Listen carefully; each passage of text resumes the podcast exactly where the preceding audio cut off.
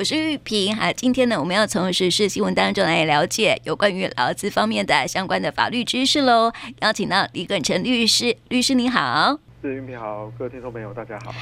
啊，现在已经来到年底了哈，所以呢，一年一聘的劳工朋友千万不要让权益睡着喽。为了更弹性运用人力哦，不少企业偏好雇佣一年一聘的定期契约的劳工，就是月聘劳工啊。那么现在呢，来到了岁末年终，定期契约劳工可能会面临到契约期满，下一份工作还没有着落的失业状态啊。所以呢，劳动部就提醒喽，以就业保险法的规定啊，定期契约劳工因为契约期满离职之后呢，如果失业超过一个月，而且离职前一年契约总共是满六个月以上啊，就可以申请失业给付、职业训练生活津贴等等的补助啊，来保障劳工失业期间的一定的生活。所以呢，我们先来了解一下哈，什么样的工作是定期契约，是不是有期间限制呢？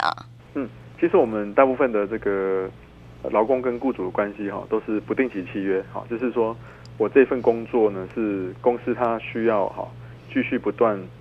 来从事的一个啊、呃、事情哈，所以通常都是继继续性的契约了哈。那比较例外就是说，如果是一些临时性、短期性、季节性或是特定性哈这四种的工作的话，那就可以打这个定期性的契约。好，那像这种这种情况，通常都是他的工作是可以在六个月以内完成，或者说是特定的时季节时间才有的这个工作哈，那才可以打这种。所谓的定期契约，好像我们的这个，譬如说商店啊，开幕需要临时的工读生发传单，好，那或者是选举期间的这个造势人员，好，或者是说，呃，有员工来预预留职提薪要找这个短期的职务代理人，好，或者是说我们像我们台南的这个柚子，好，这个采收期，好，或是茶园的采收期，那这个都可以打这个定期性的契约，或者是说相定相关的一些。建筑建案啊，可能会工地会有这个管理员，那他也是这个工地完成之后，他可能就啊不再续聘，那这个都可以打这个定期性的契约哈，这是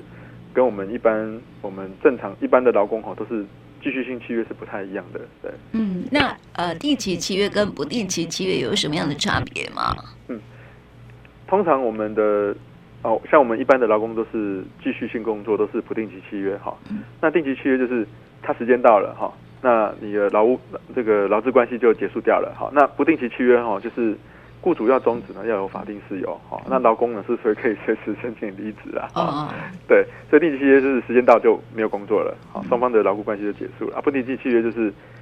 呃劳资方要解雇的话要依法好才可以，好，那劳方是随时可以请求离职了哈，那定期契约呢就是时间到就劳务关系就结束了，好，不用什么预告都不用哈，但是如果你是不定期契约，就是我们一般的劳工哈的一般的劳资关系的话哈，那原则上是要这个，如果是裁员的话，你要预告劳工好。那定期契约满的时候呢，是不用付之前费的哈。那如果是不定期契约被裁员解雇的话，那是要给付之前费的哈。所以不定期契约的保障是比定期契约保障还要来得多了哈。所以我们劳动部或是说啊法院在审查的时候哈，基本上呢。因为有有很多契约都会说啊，我这是一年一聘的啊，好，我这是定期契约啊，好，所以我不用付资遣费啊，好，所以呃，为了避免说哈，很多雇主就是用定期契约来规避这个啊，用这个定期契约来规避他劳基法责任哈，司法实务或是行政机关在审查上都会比较严格一点哈，所以不是说你随便定一个定期契约啊，它就是定期契约这样子，他会看你的工作是不是。